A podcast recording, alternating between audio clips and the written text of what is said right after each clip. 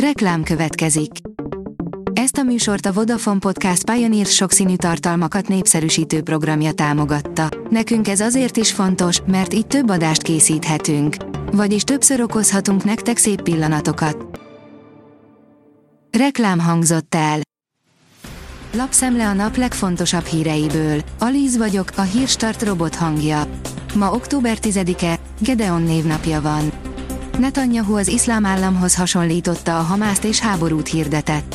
Beszédet intézett a népéhez Benjamin Netanjahu, az Independent összefoglalója szerint az izraeli kormányfő bosszút esküdött a palesztin szélsőségesek ellen, akiket az Iszlám Államhoz hasonlított, áll a huszonnégy pont hu cikkében. A privát bankár oldalon olvasható, hogy Putyin teljesen kiszipolyozza az orosz gazdaságot. Miközben az orosz hadsereg hosszú hónapok óta védekezésre állt át Ukrajnában, a háború így is elképesztő összegeket emészt fel. Ennek biztosítása egyre nehezebb feladat, és a kárát a lakosság mellett a vállalati szektor is megérzi. A Forbes írja, pontosabb, mint a ChatGPT, magyar á i asszisztenssel tehermentesíti orvosait a hazai magánkórház. A Xunda doktor huszonnégy magánegészségügyi szolgáltatóval együttműködve tenné intelligensebbé a betegutat, abban segítve a pácienseket, hogy megtalálják a megfelelő kezelési ponthoz vezető utat a panaszai alapján. öt új kriptó, amibe érdemes még most befektetni. A kriptoszektor egyik legjobb, egyúttal legizgalmasabb része az, hogy képes állandóan változni, írja a Bitcoin bázis. A startlap utazás oldalon olvasható, hogy a Ryanair is törölte az izraeli járatait. Üzemeltetési korlátozásokra hivatkozva törölte október tizenegyedikéig izraeli járatait a Ryanair légitársaság. A magyar mezőgazdaság oldalon olvasható, hogy gumós, szár és levélzeller. A zeller egyike a sokoldalú zöldségféléinknek, gumója, levélnyele és levele is fogyasztható. Csak a legvakmerőbbek járnak ebbe a kisboltba. Extrém helyen található, kínálatát tekintve azonban hagyományosnak mondható a képeken látható üzlet, áll a First Class cikkében. Exim, a támogatott hitelek nélkül kivérzett volna a ká ká vé-szektor. Számos kis és közepes vállalkozást mentett meg a Baross Gábor újraiparosítási hitelprogram, írja a vé gé pont hu. A portfólió kérdezi, közel van a magyar nyugdíjreform, hogyan lehet szebb a nyugdíjas jövő.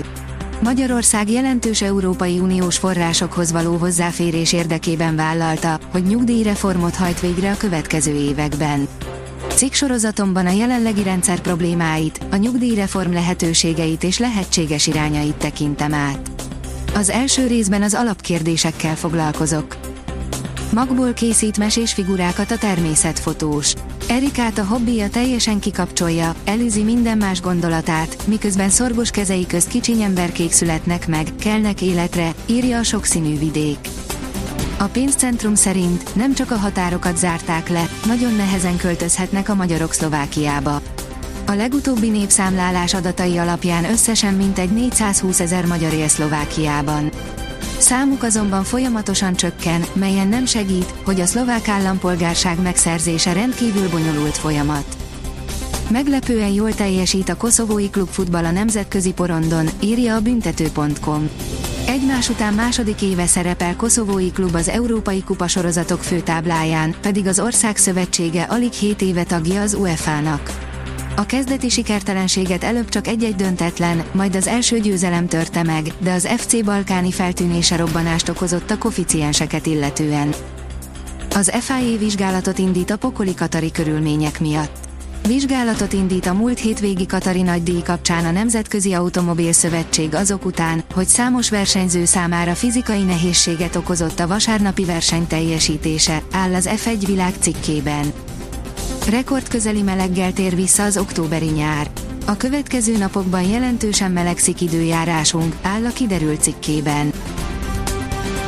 A Hírstart friss lapszemléjét hallotta. Ha még több hírt szeretne hallani, kérjük, látogassa meg a podcast pont hírstart pont hu oldalunkat, vagy keressen minket a Spotify csatornánkon, ahol kérjük, értékelje csatornánkat öt csillagra.